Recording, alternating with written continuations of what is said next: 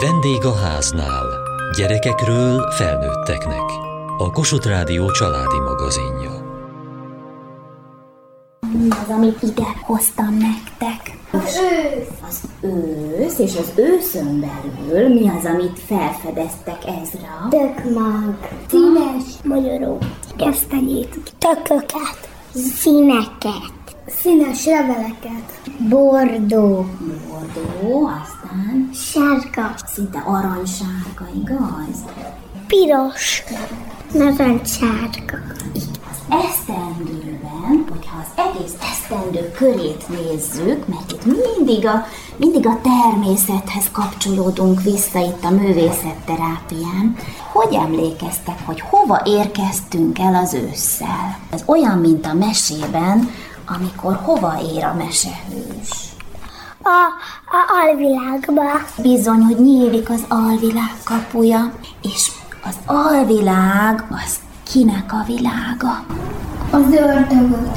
Szellemek. Szernyek. Sárkányok. Most már ott vagyunk ebben a kapuban, és sajnos a természet végérvényesen le is zárja már a visszavezető utat, úgyhogy csak egyenesen lefelé tudunk menni ebbe az alvilágba, de hát ott a mesében is általában sötét van, igaz? Ki szokott félni a sötétben itt közületem? Azért, mert, mert mindenféle dolgokból félelmetes dolgok rajzolódnak ki. Én, ha becsukom a szemem, akkor semmit nem hallok, és semmi ijesztő árnyékot nem látok. Például én a tegnap féltem sötétben, mert anya lekapcsolta a csillagvetítőket. Természetben ettől, hogy egyre sötétebb van, a levelekkel is mi történik? Most már, most már lehullanak. Helyette mi marad? A ház meg a Mindenféle magok. mindenféle magok, bizony. Képzeljétek el, ezek a magok, ha bekerülnek a földbe, ott történik egy érdekes dolog. Mi történik velük? Ez is. Elkomposztálódik. Jaj, de szépen mondtad, de egy olyan rothadáson mennek keresztül, igaz? Hogy majd egyszer csak, egy hosszú tél után, tavasszal, mi lesz? Csíráznak ezek a gesztenyék, meg makkok, meg a magok. És aztán tavasszal egy új élet keletkezik, igaz? Emlékeztek arra a Petőfi Sándor versre, hogy levetette szép ruháját, csendesen levetkezett? Igen. Majd felöltözik, ha virrad reggele a. És a lélekben is ugyanez zajlik, mint ott kint a természetben, hogy közeledik a sötétség, közeledik a tél, és ilyenkor egy kicsikét a lelkünk mit szokott csinálni? Izegni, mozogni. Izegni, mozogni, és Lilluska? Fázni. Fázni, és Félni. félni. Vajon bennünk is van-e valamilyen magocska? Igen. Kipi, kopi, kop, kop. Nekem a szeretet mag.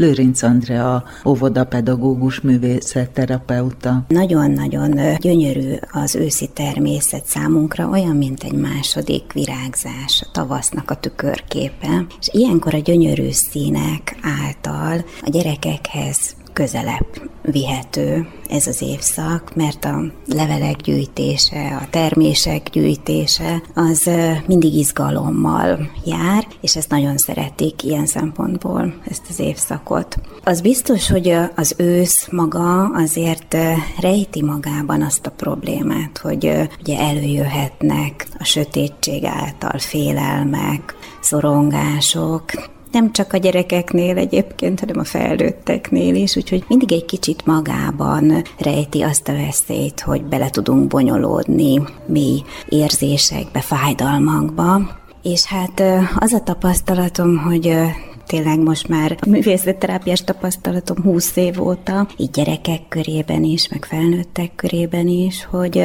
azáltal, hogy belehelyezkedünk a, a természet változásaiba, ciklusaiba, abba az állapotba, ami ott kint zajlik a természetben, és analógiásan megérezzük azt, hogy ez ugyanúgy zajlik bennünk is, Ezáltal egy kicsikét közelebb tudjuk hozni magunkhoz azokat a természetes körforgásokat, amit az évszakok produkálnak számunkra, és ez egy nagyon nagy kapaszkodó tud lenni, mert hogy minden halál után van egy újjászületés, és akkor ez megtapasztalható, ott van mindig egy bíztató a számukra. Ezt ugyanúgy vissza tudjuk vezetni az emberi élethez, ugyanúgy vissza tudjuk vezetni azokhoz a krízisekhez, amik előjönnek az életünk során. És ez mindig egy erőforrás tud biztosítani az emberek számára. Milyen eszközöket használ ehhez, hogy közelebb hozza? Elsősorban a természeti kincseket, mert hogy maga a látvány, hogy így behozom az asztalra és elhelyezem, már egy kicsit közelebb hozza, és akkor már el tudunk indítani ebből egy beszélgetést, egy olyan kapcsolódást a kinti világhoz, ami egyszerre viszi befelé is ugye a gondolatokat, és aztán persze olyan vizuális művészeti technikákat szoktam alkalmazni, akár agyag, akár porpasztel, akár festés, akvarelfestés, attól függ, hogy éppen melyik aspektusát szeretném megtapasztaltatni ennek az időszaknak. Most egyébként porpasztel krétával fogunk itt a gyerekekkel alkotni. És ez melyik aspektushoz illik? ez ahhoz, hogy egy kicsikét ugye az érzelmi állapotukhoz kapcsolódjunk a színekkel, és a porpasztel nagyon jó arra, hogy a használatával sejtelmes és ilyen varázslatos önkifejezéseket tudjanak létrehozni a gyerekek. Most egy olyan téma lesz, ami ez, ezt úgy éreztem, hogy illik.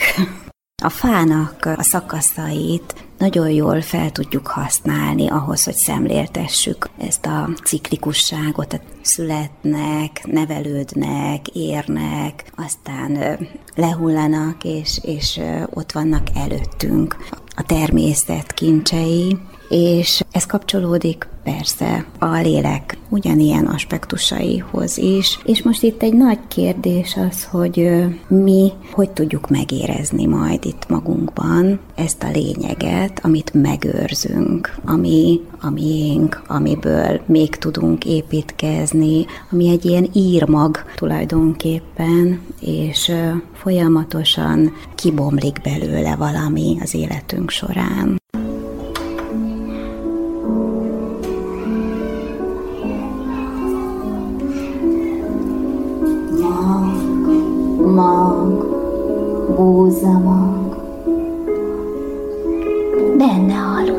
A nap. Vágd szét a magvat. Mit látsz? Semmit? Ez a semmi a magban. Ez nő meg fává, ez a láthatatlan. Ez a lélek, a mindenség csírája. Ez a valóság, ez a könnyű pára.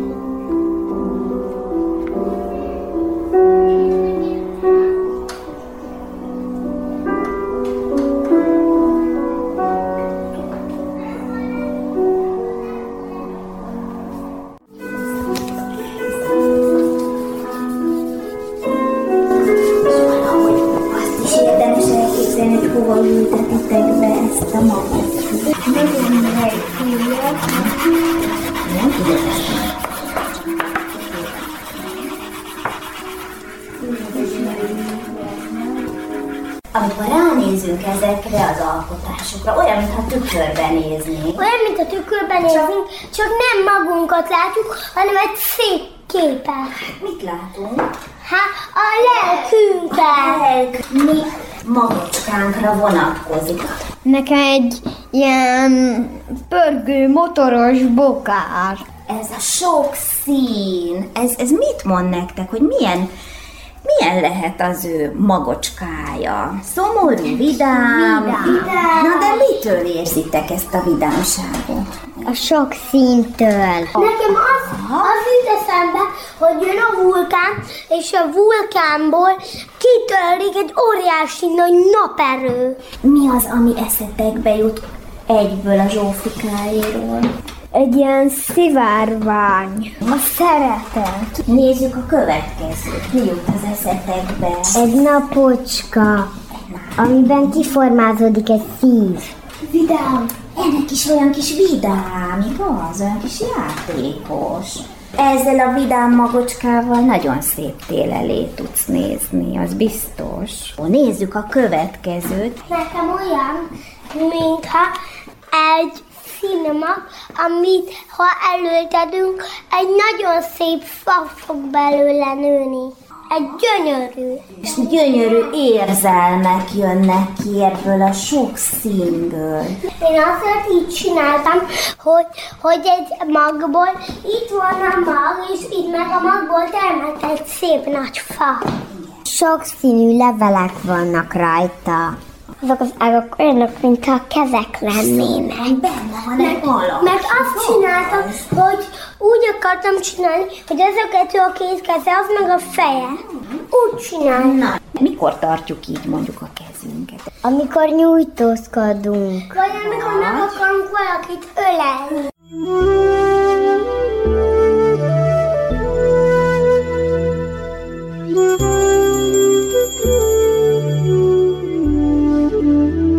Itt az Akadémia óvoda és bölcsödében. Ez egy nagyon szép innováció, már tíz éve, Lőrinc Andrea, óvodapedagógus művészetterapeuta. hogy a nagycsoportosok számára mindig létrejön egy művészetterápiás csoport, és ennek az a célja, hogy tehetségfejlesztés, illetve hát azok gyerekek számára, akiknek valamilyen elakadásuk, részképességzavar, vagy viselkedészavar, vagy valamilyen szociális hátrány, vagy bármi még hiányzik ahhoz, hogy iskolaérettek legyenek, ez itt nagyon szépen tud segíteni abban, hogy mindkét oldal valahogy szép irányba fejlődjön, mindig várják. Nem csak a gyerekek, hanem a szüleik is utána érdeklődve szoktak kérdezni, hogy hogy zajlanak ezek a terápiák, mert hogy otthon a gyerekek teljesen belendülnek ilyenkor, és alkotnak, és mesélnek arról, ami itt történik. Ez önismerethez jó, ön kiteljesedéshez,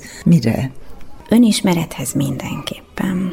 És ez egy annyira szeléd módszer Andalfai Mártának, ez a katarzis komplex művészetterápia módszere, hogy láthatatlanul hat. Hogyha az emberek hosszú ideig végzik, járják, annyira beépül az a szemléletmód, amit képvisel ez a módszer, hogy nagyon rugalmasan tudják utána a nehézségeket kezelni az életben, nagyon sok buktatón sokkal könnyebben mennek át, és tényleg érzik azt, hogy, hogy jobbá teszi az életüket ez a fajta szemléletmód, amit itt kapnak.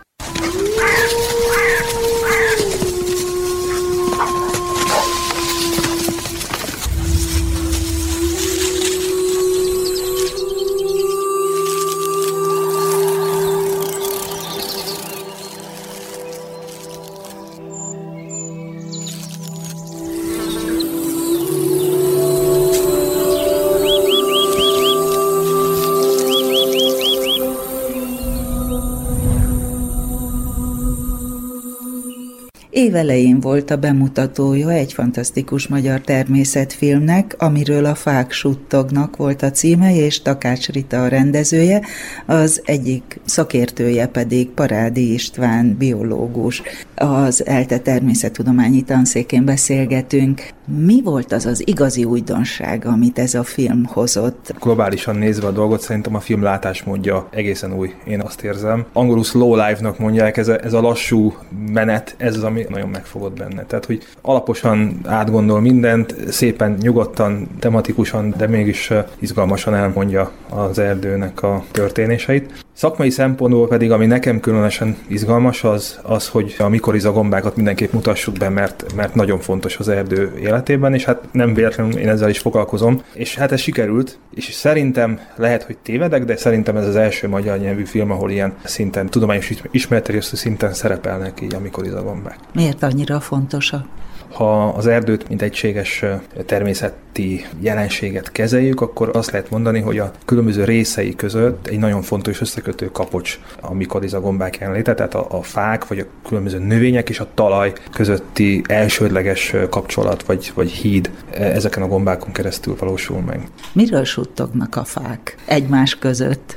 Hát ha a természettudományos nézőpontból nézzük, akkor ez egy igazán új tudományterület, ez a növényi kommunikáció. Sokan növényi intelligencia kutatásának is hívják. Minden esetre hétről hétre újabb eredmények születnek ebben a témában. Sok különböző vegyi anyagot termelnek a növények, amelyek fajra, de néha, néha egyedre jellemző összetételűek, és ezeket kibocsátják a levegőbe, a talajba. Különböző feladatuk van ezeknek a, a molekuláknak. Egyik levél a másik levelet figyelmeztesse egy közelgő veszélyre, mondjuk egy rákcsálóra, vagy egy növényevő jelenlétére, de mivel ez a levegőbe belekerül, ezt más növények is meg tudják hallgatni, és így tulajdonképpen elindult egy ilyen egymás közötti kommunikáció, aminek még a mértékét szerintem csak most kezdjük felismerni.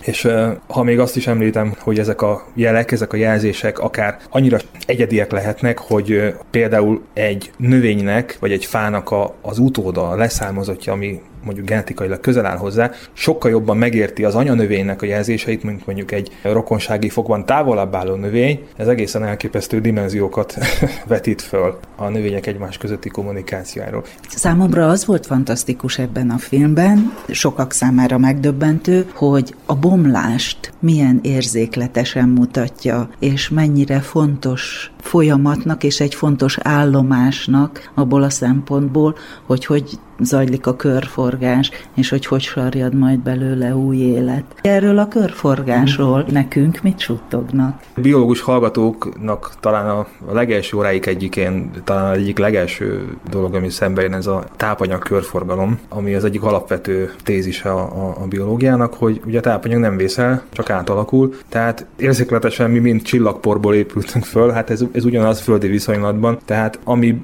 belőlünk kijut pusztulás után, az valami más élőlény számára egy hasznosítható anyag, és itt most nem feltétlenül csak az elmúlásról, a halálról kell, arra kell gondolni, hiszen önmagában a, a mi sejtjeink is folyamatosan pusztulnak, tehát naponta nem is tudom hány, hány gram elpusztult sejtet vedlünk le magunkról, amit aztán persze jó ízűen elfogyasztanak más szervezetek. A sejtjeink pusztulás egy másik élőlénynek egy új kezdet, és hát gondoljunk csak bele, hogy ha ez nem kerülne vissza, akkor megállna a folyamat, és nem lenne változás, és a változás pedig az alapvető feltétel az alkalmazkodásnak, vagyis annak, hogy a hosszabb vagy rövidebb távú környezeti folyamatokhoz egy élőlény közösség változással alkalmazkodni tudjon. És hát ehhez, ehhez bizony el kell pusztulni az előző generációnak, hogy az új generáció esetleg jobban tudjon alkalmazkodni, és nagyobb sikerrel vehesse a környezeti kihívásokat.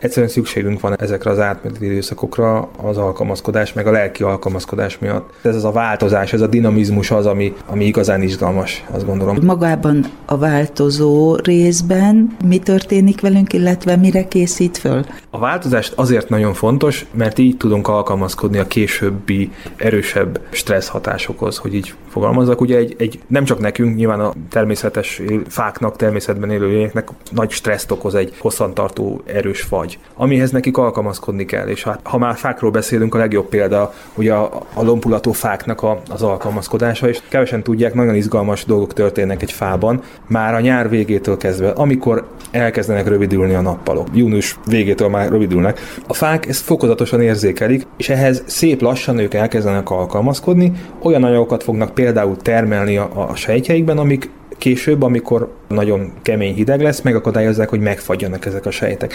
Ugyanis ha ezek a sejtek megfagynak, jégkristályok alakulnak ki bennük, akkor ezek elpusztulnak, mert szétszakítják, kiukasztják a sejteket. De ezzel a fokozatos alkalmazkodással képesek ezek a fák szép lassan ezeket a változásokat előhozni, és így amikor tényleg komoly fagyok jönnek be, akkor ők már védettek lesznek itt. A gyermekeihez vagy a gyermekekhez hogyan tudjuk közelebb vinni ezeket a folyamatokat? Három gyerekem van nekem is, a, a, a legkisebb hat éves, és én azt látom bennük, hogy a, a felfedezés öröme az, ami, ami a leg, legfontosabb talán ebben a tekintetben, és ilyen szempontból közel állnak egy, egy kutatóhoz, mert, mert egy kutatónál is az, a felfedezés öröme az, ami, ami leginkább hajtja a, a munkáját. Talán úgy lehet a legközelebb vinni a természetet, hogy hagyjuk, hogy ők felfedezzék. Találnak egy érdekes termést, egy érdekesen görbülő botot, összegyűjtik, elmondják, hogy mire emlékeztet, haza is visszük, óriási botgyűjteményünk van a kertben egyébként. Ez mindig nagyon fontos, hogy emlékük legyen róla, és talán így rögzül a legjobban, hogy ők, ők saját maguk tudnak viszonyulni a környezethez, és ők, ők tudják felfedezni.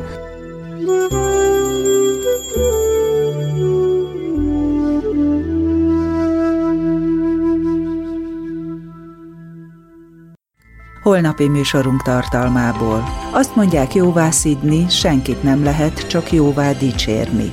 És valóban, az öt szeretett nyelv egyike az elismerő szavak használata. Mindannyian vágyunk rá, és többé-kevésbé képesek is vagyunk megdicsérni egymást. Vajon az apák mennyire gyakorlottak a szeretetük efféle kifejezésében? Jól beszélik-e a dicséret nyelvét? Apák és a szeretett nyelvek kapcsolatáról szóló sorozatunk negyedik részében az elismerő szavakról beszélgetünk. Kövessék műsorunkat podcaston, vagy keressék adásainkat a mediaclick.hu internetes oldalon.